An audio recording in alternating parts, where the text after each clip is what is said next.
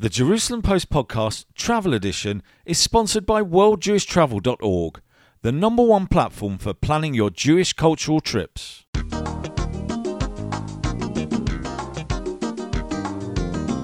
From the latest on Caribbean cruises to kosher safaris, pilgrimages to Jewish Eastern Europe, and award winning wines and international cuisine in sun drenched Tel Aviv. Sit back and enjoy the trip with the travel edition of the Jerusalem Post podcast. I feel like dancing a jig. You lost of words because the thought of me dancing is making you cry almost. Basically, I do not dance in front of any other human being unless I am very, very, very inebriated. And perhaps this podcast is happening at the best time for inebriation. We seem to talk a lot about inebriation. It's coming up to Ramadan. Once we start doing podcasts in April, we can have a month of being dry. That's very true. But look, I have a problem when we, I've got many problems, but A drink when- problem? for so many people, travel writers and, and members of the public who go out there, food is such an important part. But because I'm vegetarian, I don't overly get that sort of opportunity to taste many of the, the dishes that, that are being cooked up around the world. So instead, I get drunk. Today's podcast, what would you be drinking? Were you getting drunk? Um, Guinness, Irish whiskey, That's a good clue as to where we're going. Absolutely. Now, there's something very special is happening this year. I don't know when the last time was that it did happen, but the Jewish holiday, the party, the festival, the dress up, the one chance in the year that Jews are actually encouraged to get drunk, and we all know that Jews aren't really drinkers, happens to be the holiday of Purim. Can I just point out that Purim happens every year? Or do you want to hit me now? And it coincides with St. Patrick's Day. which is the celebration of all things Irish. We are going to be heading to Ireland and Northern Ireland with very good friends of ours in the next few minutes. But first, as we always do, it's time for a quiz question or two to put you in the mood. Question number one Which romantic saint, and it's not St. Patrick, is buried in Dublin? And question number two Which poet received the 1995 Nobel Prize in Literature? The answers at the end of the pod.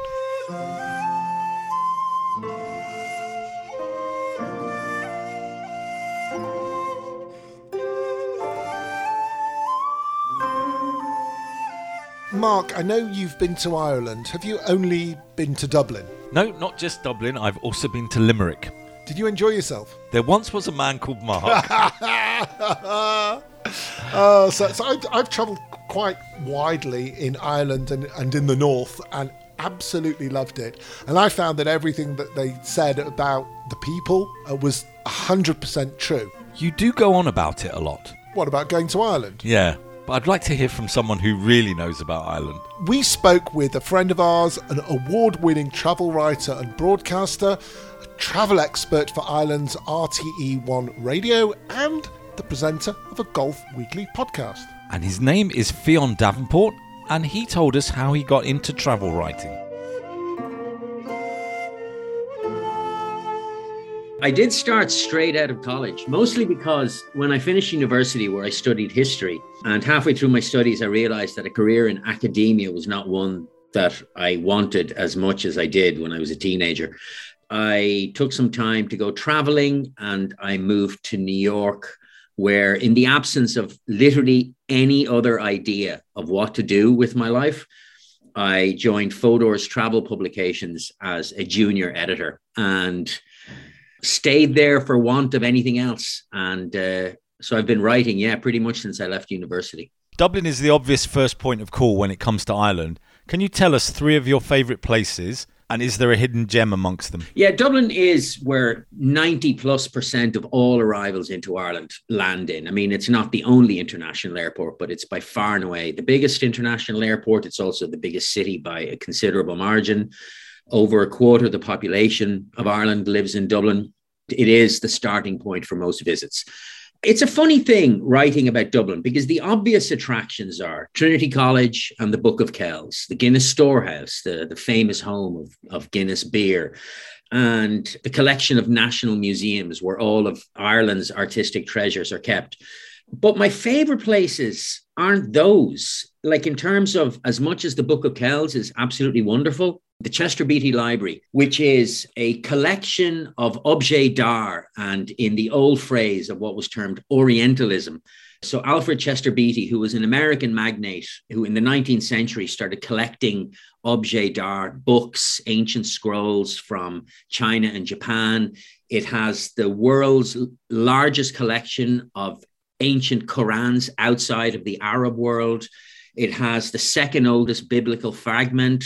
And it's this wonderful collection that was gathered and gifted to the Irish state in the 1950s. And it's kept together in what is called a library, but is really a museum on the grounds of Dublin Castle, which is in the center of the city and is was the seat of British power in Ireland for 800 odd years. It's one of my favorite museums in all of Europe. The bookish type in me is uh, Ireland and indeed um, England's oldest extant library. So uh, it's called Marsh's Library, which is at the back of St. Patrick's Cathedral. Dublin has three cathedrals, believe it or not. A city of 1.3 million people has three cathedrals, two of which are Protestant cathedrals, and the Catholic Pro Cathedral is by far and away the least impressive of the three. But Marsh's Library is in a little laneway that just at the back of St. Patrick. So they're my absolute favorite places to take visitors to Dublin, which makes me sound like a very bookish type. I'm not really. Other than that, Dublin is really a city to walk in. It's a relatively small city, so you can walk from one end of the center to the ne- to the other in, in under half an hour or 40 minutes. You know, it's collection of Georgian architecture, it's Georgian squares lined with Georgian buildings it's really a city to absorb atmosphere in.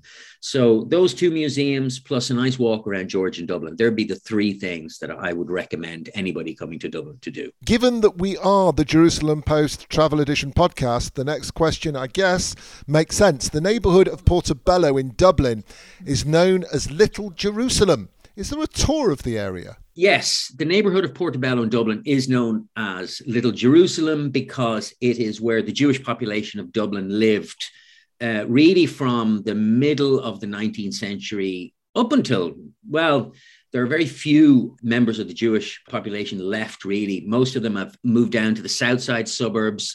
There is a tour, it's Jewish Dublin walking tours the pandemic has affected everything. So tourism in Dublin is only starting to open up fully now. Here we are in, in the early months of 2022. So I'm unclear as to whether these walking tours or these operators of these walking tours are operational at the moment. But on before the pandemic, there was there was a specific tour of Little Jerusalem which it's worth adding is Portobello is a really lovely neighborhood of the Southside city center. It's also where George Bernard Shaw, the writer, is born, so you can visit his house. The Irish Jewish Museum, which is at the heart of Little Jerusalem, has been closed for a number of years really due to lack of funding and uh, more than anything. But again, I'm obviously old enough to remember when it was open. But it was gorgeous. It's a lovely terraced house that served um, as a synagogue to the Jewish community here for the guts of 100 years and then was converted into a museum. But unfortunately, as I said, it's closed at the moment pending funding issues or pending the resolution of funding issues. Of course, there's much more to Ireland than Dublin. Where should our listeners head? Once you're done with Dublin, you can really get a sense of Dublin in maybe three, four, five years and then you want to move on. the obvious tourist route is to head out west, is to kind of people skip the Midlands and head out for the dramatic coastlines of the west coast. And so the the obvious place to start is go straight line to Galway, which is a two hour drive from Dublin. Visit Connemara. Connemara, if Buzz Aldrin hadn't described the landscape of the moon as magnificent desolation, you describe Connemara thus. Um, really, really beautiful. and then you can go south, which is what most visitors do. So they go through the Burren of County Clare and then into Kerry. And, and the southwest of Ireland is kind of the tourist heartland, certainly when, when we think of traditional tourism, the wild corner of Northwestern Europe. I mean, it is staggeringly beautiful. Um, it's also where everybody goes in the summertime. Towns like Killarney would be a hotbed of tourism. And from there, you can do the Ring of Kerry. But for me, I mean, you can get equally dramatic landscapes if you travel north from Galway. So if you go into County Mayo, and then onwards into Sligo and into the northwest corner of Ireland, which is County Donegal. I'm not for a second saying you shouldn't visit Clare or County Kerry, or indeed County Cork, which is down in the south. But if you want an experience of that kind of wild west or the wild Atlantic way, as as they've called it for the last decade or so, and you want it without huge numbers of tourists, you are going to find that there's a more likely chance of finding it north of Galway. So if you travel west and go up along that coastline, County Mayo, County Mayo is one of the great undiscovered or unexplored counties. Absolutely gorgeous. And yet it gets relatively few tourists. Sligo is very, very small. And Donegal, because of its relative remoteness, gets fewer tourists again and is, to my mind, maybe the most beautiful county of all. There's an image painted of rural Ireland as small villages. You walk into a pub, there's music playing, everybody welcomes you, and you sit down with a pint of Guinness. Does that really happen, or is it a stereotype? That's a complicated one because it does exist.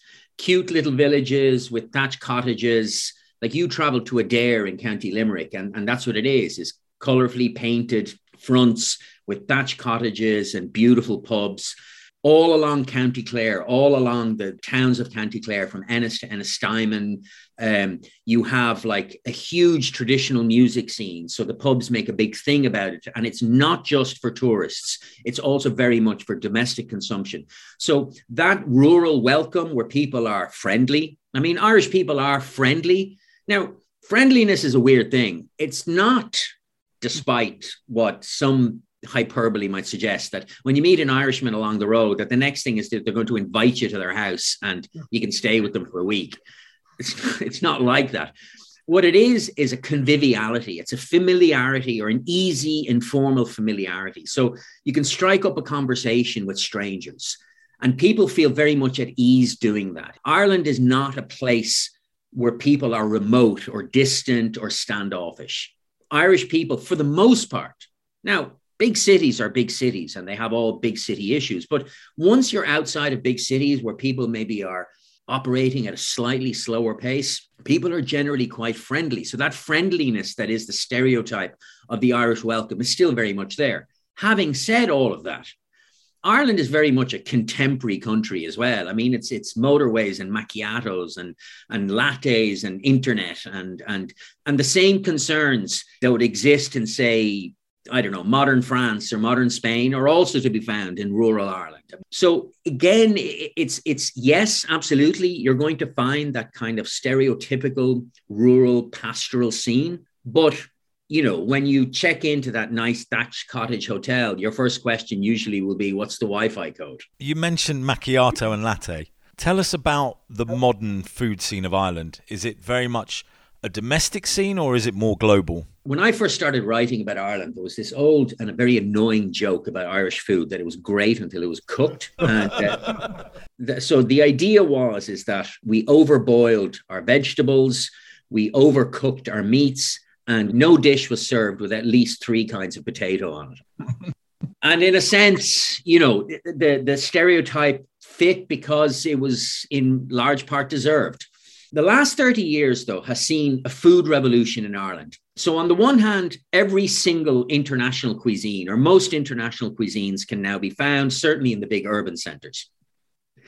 But most interestingly, certainly for a visitor, is that whilst, yes, you can get Mongolian barbecue and sushi and whatever you're having in Dublin or Limerick or Galway, what really is worth seeking out is, for want of a better term, is Irish traditional cuisine, which is really just international food with French flavor, but using Irish produce. So it's about the rediscovery of Irish produce. Everything from colcannon or seaweed to better uses of, of vegetable. Yes, it's an international cuisine, but it's very flavored by Irishness. So, so for example, Cork, which would see itself as kind of the foodie capital or the gourmet capital of Ireland, there's been a revolution in cheese production. Whereas previously, when I was a kid, the only cheese you could eat here was cheddar, and that was it. And nowadays, there's you know a hundred different kinds of cheeses, and and local producers that are very proud and have a story about that cheese. Same with again a rediscovery of meat and the way irish meat products because you know we like to think of ourselves as like the producers of the greatest dairy we're the greatest dairy and meat producers in the world we might not be but we like to think we are and so all of this kind of newfound love for traditional irish cooking which is then filtered through international cuisine techniques so it's got a lot of french it's got italian it's got german it's got english but ultimately, it is Irish cuisine or international cuisine with an Irish twist. Sport plays a big part in Ireland's culture. As a tourist, is it easy to get in a round of golf, ride a bike, or get some tickets to professional sports like Gaelic football and rugby and hurling? Yeah, sport does play a huge part in Ireland's culture. We are both huge consumers of sport as spectators, but we also participate a lot in sport. And the nice thing is, is that let's take golf, for instance. Every town in Ireland has a golf club. Every town in Ireland has a local golf club where it is relatively cheap to play. It's a very accessible sport, much like it is in Scotland uh, or certain parts of England. And so you can roll up, you know, you pay your money and you can get a round of golf for 25 euro. Now, you can also pay 500 euro for a round of golf. So there are marquee golf courses dotted around the island. Some of the most famous golf courses in the world are found in Ireland. So for every Ballybunion, you can also get like like Tralee Golf Course, which to many is just as beautiful, but it's a fraction of the cost to play. Same with like, you know, cycling. We're a big cycling country. This is a relatively flat country think of it as a, as a bowl so that the, the mountains are kind of at the edge and then the middle part is all relatively flat. So there's plenty of cycling. And then in terms of spectator sports like Gaelic football, like barring the big kind of semi-finals and finals, the latter stages of the championship, which is the, the big summer thing in Gaelic football and, and hurling, it's very easy to get a ticket. Very, very easy. Uh, most of the stadiums don't sell out as I said, until the latter stages. So you can just have a look at what the schedule is, roll up, buy a ticket at the gate. For rugby, it's probably a little more difficult. So the provinces can be quite successful. The Irish national team, it's very hard to get a ticket for that. But, you know, generally speaking, if you want to go watch Irish sport, it's not that difficult. Where can listeners find out more? So the best thing to do is so Fáilte Ireland, which is the Irish National Tourist Board, go to uh, their consumer site, which is discoverireland.ie. Fionn Davenport, thank you very much for appearing on the podcast. Ireland Fact File. You can fly direct to Dublin Airport with Aer Lingus from Boston, Chicago, Los Angeles, New York, Orlando, Philadelphia, San Francisco, Seattle, Washington, D.C., Toronto, London, and most major European cities. You can also fly direct with Air Canada from Toronto and Montreal, American from Philadelphia, Charlotte, Chicago, and Dallas, Delta from Atlanta, Boston, and New York, United from Newark, and Turkish from Istanbul. It's 20 minutes by bus from the airport to downtown Dublin, while a taxi takes around 15 minutes, and that will cost you up to $35. Recommended hotels in Dublin include the Marker, Merrion, Conrad, and the Shelbourne. 100 US dollars will buy you 87 euros as of March 22.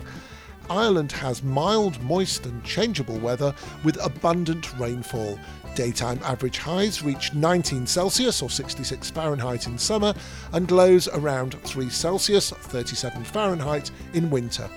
Kosher food can be bought from An Siopa, and please forgive my Irish pronunciation. That's in Terenure Hall in Dublin.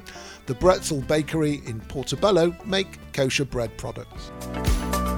This is the Jerusalem Post Podcast Travel Edition.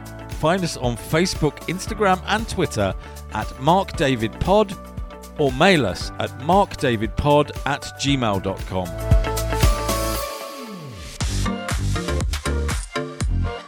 You're listening to the Jerusalem Post Podcast Travel Edition. And now the latest news. El Al continued operating flights into Russia until March the 9th, despite wartime sanctions. The flights were designed to bring Israelis home as well as cope with Aliyah requests from Jewish Russians. A second new hotel is being built in the Sarona area of Tel Aviv. The 14 story, 160 room hotel built by Grofit will follow the gigantic 45 story, 800 room Sarona hotel being developed by Nitsba. On our last episode, we reported on a storm brewing that led to reduced numbers of flights between Israel and Dubai. Fear not, the Shin Bet, Israel's internal security agency, and their UAE counterparts have reached an agreement, so all flight timetables are back to normal. In 2006, Wesley Snipes appeared in the film Snakes on a Plane. Luckily, it was a work of fiction. Fast forward to 2022, when passengers on an Air Asia flight from Kuala Lumpur spotted a snake slithering through the lighting system, causing the pilot to divert 900 kilometres or 560 miles to Kuching Island. And now, special news for St Patrick's Day. Chabad emissaries to Dublin have announced they are planning Ireland's first ever Chabad house, including a kosher restaurant. After a successful fundraising campaign, a site has been purchased and work will begin on its refurbishment.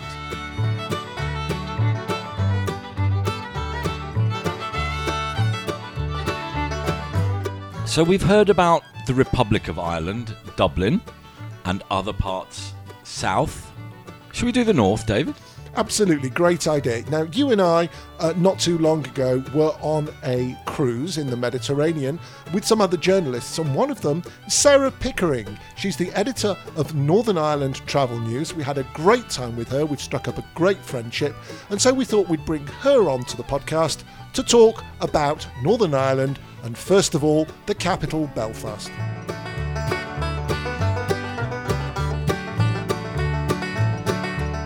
Belfast obviously is the capital city. It's a main hub for it's automatically where tourists assume they have to visit and it, that goes for the island as a whole. It covers both the Republic and Northern Ireland. People want to visit Belfast, they want to see Belfast, and it has really evolved that way with tourism in recent years. You know, 10 years ago, nobody would have dreamed of coming to Belfast for different reasons, but now we've seen a real boom in it, and we've seen people actually coming to Northern Ireland, especially tourism agents themselves the Titanic is a big one.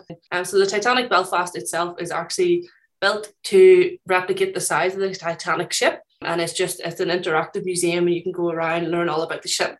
Um, it's also based within where the Titanic was built. So it is along the Harland and Wolff port in Belfast Port. Harland and Wolff cranes are there. You know, it's a real immersive experience in that sense, just to actually get there and see it. We've also got Titanic Distillers are opening next door. We work quite closely with Titanic Distillers here and at NI Travel News. So it's a totally different thing altogether. They are creating whiskey on site and it is within the old pump house, if I'm correct. If you ever visit it, you'll get to go in and you get to see where all the original parts of the pump house are still there. So it's really, it's brilliant. It's a good mix of modern and old, you know, it, it'll be brilliant when it gets up and running. So that's coming out hopefully it's about summertime, I think it's opening. Obviously, we spoke there a bit about how people didn't really want to visit Belfast in years before. We've taken that into our stride now, and I've realised that that is a big part of our tourism. So you can do peace wall um, tours, which I highly recommend. Um, you learn an awful lot from it. It's a mixture of both sides. You get to see different graffiti. Um, it, it's a lot of history, you know, and it's a brilliant way to fast track your history throughout Northern Ireland if you're really unsure of what's happened. So I highly recommend it. Walking tours in general are a big thing. Belfast is a very walkable city. Over a weekend, you can take in a lot just by walking and seeing the sights. There's the Cathedral Quarter, where St Anne's Cathedral stands in the middle, but it is now a built up area with a lot of pubs, bars. It's very social. So if you are looking at that nightlife, definitely a big one to look at. Beer bikes as well is a bit random, but you can do beer bikes around the city. So you drink and you drive essentially, but legally. And it's something really different as well. And it's another great way of seeing the city. Around 70 years ago, Belfast had a Jewish community of around 1,500 people. Is there anything left of the community for visitors to see now? I actually had to look this one up, if I'm honest, because it's not something that is very known about Northern Ireland, but it's something that we actually pass daily um, for someone who like I visited Belfast an awful lot and I didn't actually know this was here, but there is a bright yellow fountain. If you ever visit Victoria Square, which is a big shopping centre, um, it's right in the middle of Belfast. Um, the fountain itself is in dedication, like in memory to David Joseph uh, Joseph or Jaff. Um, he was a German merchant and he came to Northern Ireland in the 1850s. He established a linen export service, and his son became the first Jewish Lord Mayor of Belfast, and he was actually Lord Mayor twice. So it's something interesting. It's a bit of history, and it's it's right there. So I don't know if this is in Belfast or not, but last year we were talking about uh, Game of Thrones when we were doing a podcast about Dubrovnik. But I believe Northern Ireland played a big part in Game of Thrones as well. Are there tours specifically dedicated to Game of Thrones? Last week opened the studio tour for the Game of Thrones. So Game of Thrones was actually produced mainly in Belfast, but they have now moved the tours. Um, the actual studio production has been moved to a site. It's called Linen Mill Studio, and you can now do a walking tour throughout all the sets that they were actually filmed in. And then there's obviously there's your different sites, like your natural sites. There's Castle Rock, there's Ballycastle, Ballintoy. It's all up in the direction of the Giant's Causeway. There's the dark hedges, which are the big gaping trees um, that close over the road. And they have become very, very popular tourist wise, but they've now opened that studio and it's definitely going to be one to watch now. It's going to be a massive attraction. So far, we've talked about Belfast, but of course, there is so much more. You're from Londonderry. What is there to see and do there, for example? So, I'm actually from a small village in the county of Londonderry. So, County of Londonderry is one of the six counties in Northern Ireland. So, all six counties differ from culture to the way people talk to what you can see. Um, so within Londonderry itself, or Derry, is you know the main city within the county. Um, so within Derry, it has a quite a controversial history, but again, they've kind of done the same as Belfast, where it is they now play on it and they use it as a tourism boost. So you can visit Derry's walls, which have been there from the 17th century. You can walk the wall, so that'll get you to see the city really well. There is the Peace Bridge, which was built in 2011, if I'm correct. There is also the Derry Girls mural. So if you've ever watched the series on Channel 4, Derry Girls, that is where it is based. I highly recommend it. It is brilliant. It's a really fun take on everything. So they've done a fantastic mural up in Derry itself that visitors can go and see and get their photos with. In relation to where I'm from, which is slightly out of the main city, there is the Seamus Heaney home place. Seamus Heaney is a poet and you can visit his home place, which is in Bellaghy, which is not far from where I live. And then there's also Lough Neagh. Obviously, Lough Neagh can be reached from all of the counties, but it's the largest freshwater lake in Northern Ireland and the British Isles. So it really is worth, if you're into water sports or wildlife, even, it's definitely one to see. Talk to us about the Giant's Causeway. What is it and how do you get there? So the Giant's Causeway is located in County Antrim, which is on the north coast. Like I mentioned there, the Dark Hedges, Ballintoy Harbour, things like that are very, very close to the Giant's Causeway. So if you are willing to see anything to do with Game of Thrones, any of them tours from Belfast will take you there, no problem. And um, the Giant's Causeway is volcanic rock essentially. Um, there are hexagons, I believe. Hexagons or pentagons, I believe they're hexagons. But there's a fantastic tale that a giant built it. It's a brilliant story. It's a must see. I'm not going to spoil it for anybody, but it links us with Scotland. If you are to do a tour around it, you will learn all about it. There is many sights to see. Um, there is a giant turtle, a giant foot, you can do a massive walkway along the hills along the back of it. It is really a must see, and it's also in an area of outstanding natural beauty in Northern Ireland. And personally, I think it's one of the best sites in Northern Ireland. So yeah, it's very worth seeing. There is buses that go daily from Belfast and Dublin as well. So it really is high on the list for tourism.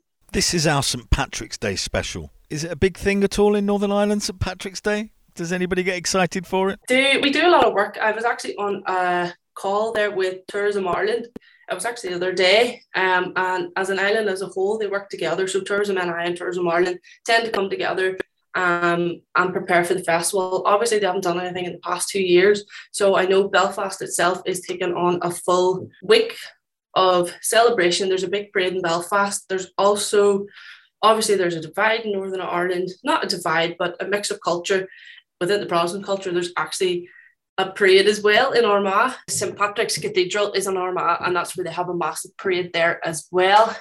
They are doing celebrations. It's like a celebration of food, celebration of culture, just surrounding just everything Irish in general. Is the food in Northern Ireland different to the south? You're going to think this is hilarious, but one of the main things you will pick up is the difference in artado, which is a type of crisp. So there is Tayto Northern Ireland and there is Tayto Ireland, and they are two completely different things. Personally, I believe Tayto Northern Ireland tastes better, um, but you'll just have to try that out for yourself when you come along to the island. There is two completely different ones. Do not get that mixed up. and of course, there's an Ulster fry, I believe. Yes, yes, the Ulster fry. It can be quite controversial, actually, what people include in their Ulster fry.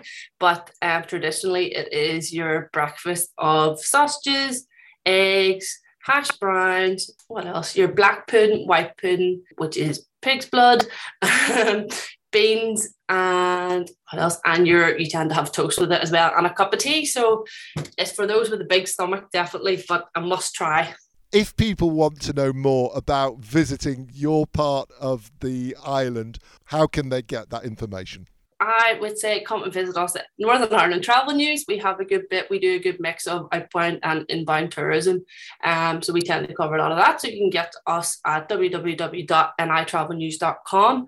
The Tourism NI website will also host a lot of information, tours, etc. Um, Tourism Ireland as well. As I say, they have teamed up and are covering the whole island. There is a green button campaign going on at the moment, which is St. Patrick's themed, and it will be. I know that they are doing their billboard screens across the world will have a QR code up across the week running up to St. Patrick's and you can watch celebrations happening in both Dublin and Belfast. Um, so they're really promoting that at the moment. So Tourism Ireland, Tourism NI are definitely your main ones to look out for there. Sarah Pickering, happy St. Patrick's Day and we will see you cruising very soon. Thank you very much. I look forward to it.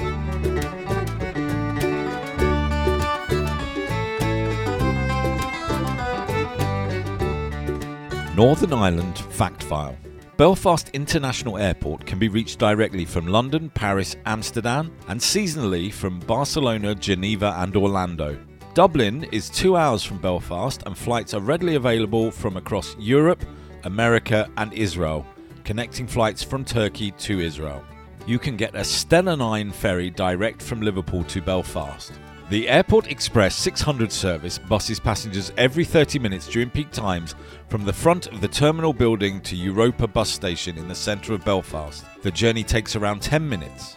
A taxi will set you back around $54. Sarah recommends the following hotels the Grand Central Belfast and Europa Hotel Belfast and the Galgorm in Ballymena. 100 US dollars will buy you £76 as of March 2022. Northern Ireland has a temperate and maritime climate. Daytime average highs reach 19 degrees Celsius, 66 Fahrenheit in summer, and lows of around 3 degrees Celsius, 37 Fahrenheit in winter. Sarah recommends the following restaurants the House of Zen, Shu, Deane's, and Top Blade. Kosher food in Northern Ireland tends to be imported from Manchester or Dublin.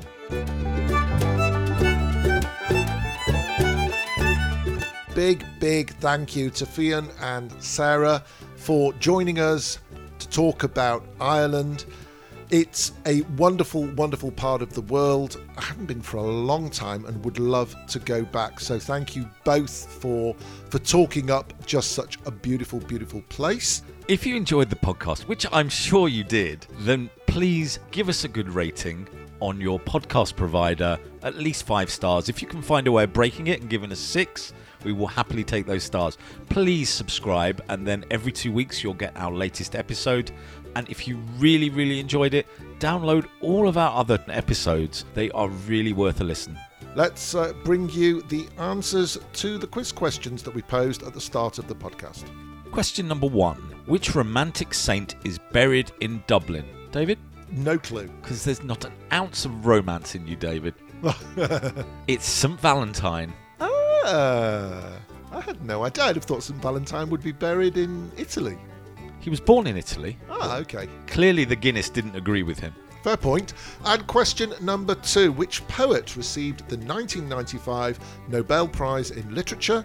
The answer Seamus Heaney. Or Seamus Haney, as they say when they've had too much Guinness. It, has been a, a lovely, lovely time. And for those of you celebrating St. Patrick's Day or Purim, Chag Sameach. I'll let you do the Gaelic one. I, am afraid that my, my Irish uh, doesn't particularly exist. But enjoy it. If you're drinking, drink safely and carefully. And if you're not enjoying it, still drink safely and carefully. Not like us. And uh, that's it on this edition of the podcast. We'll see you soon. Bye bye. The Jerusalem Post podcast travel edition is sponsored by worldjewishtravel.org, the number one platform for planning your Jewish cultural trips.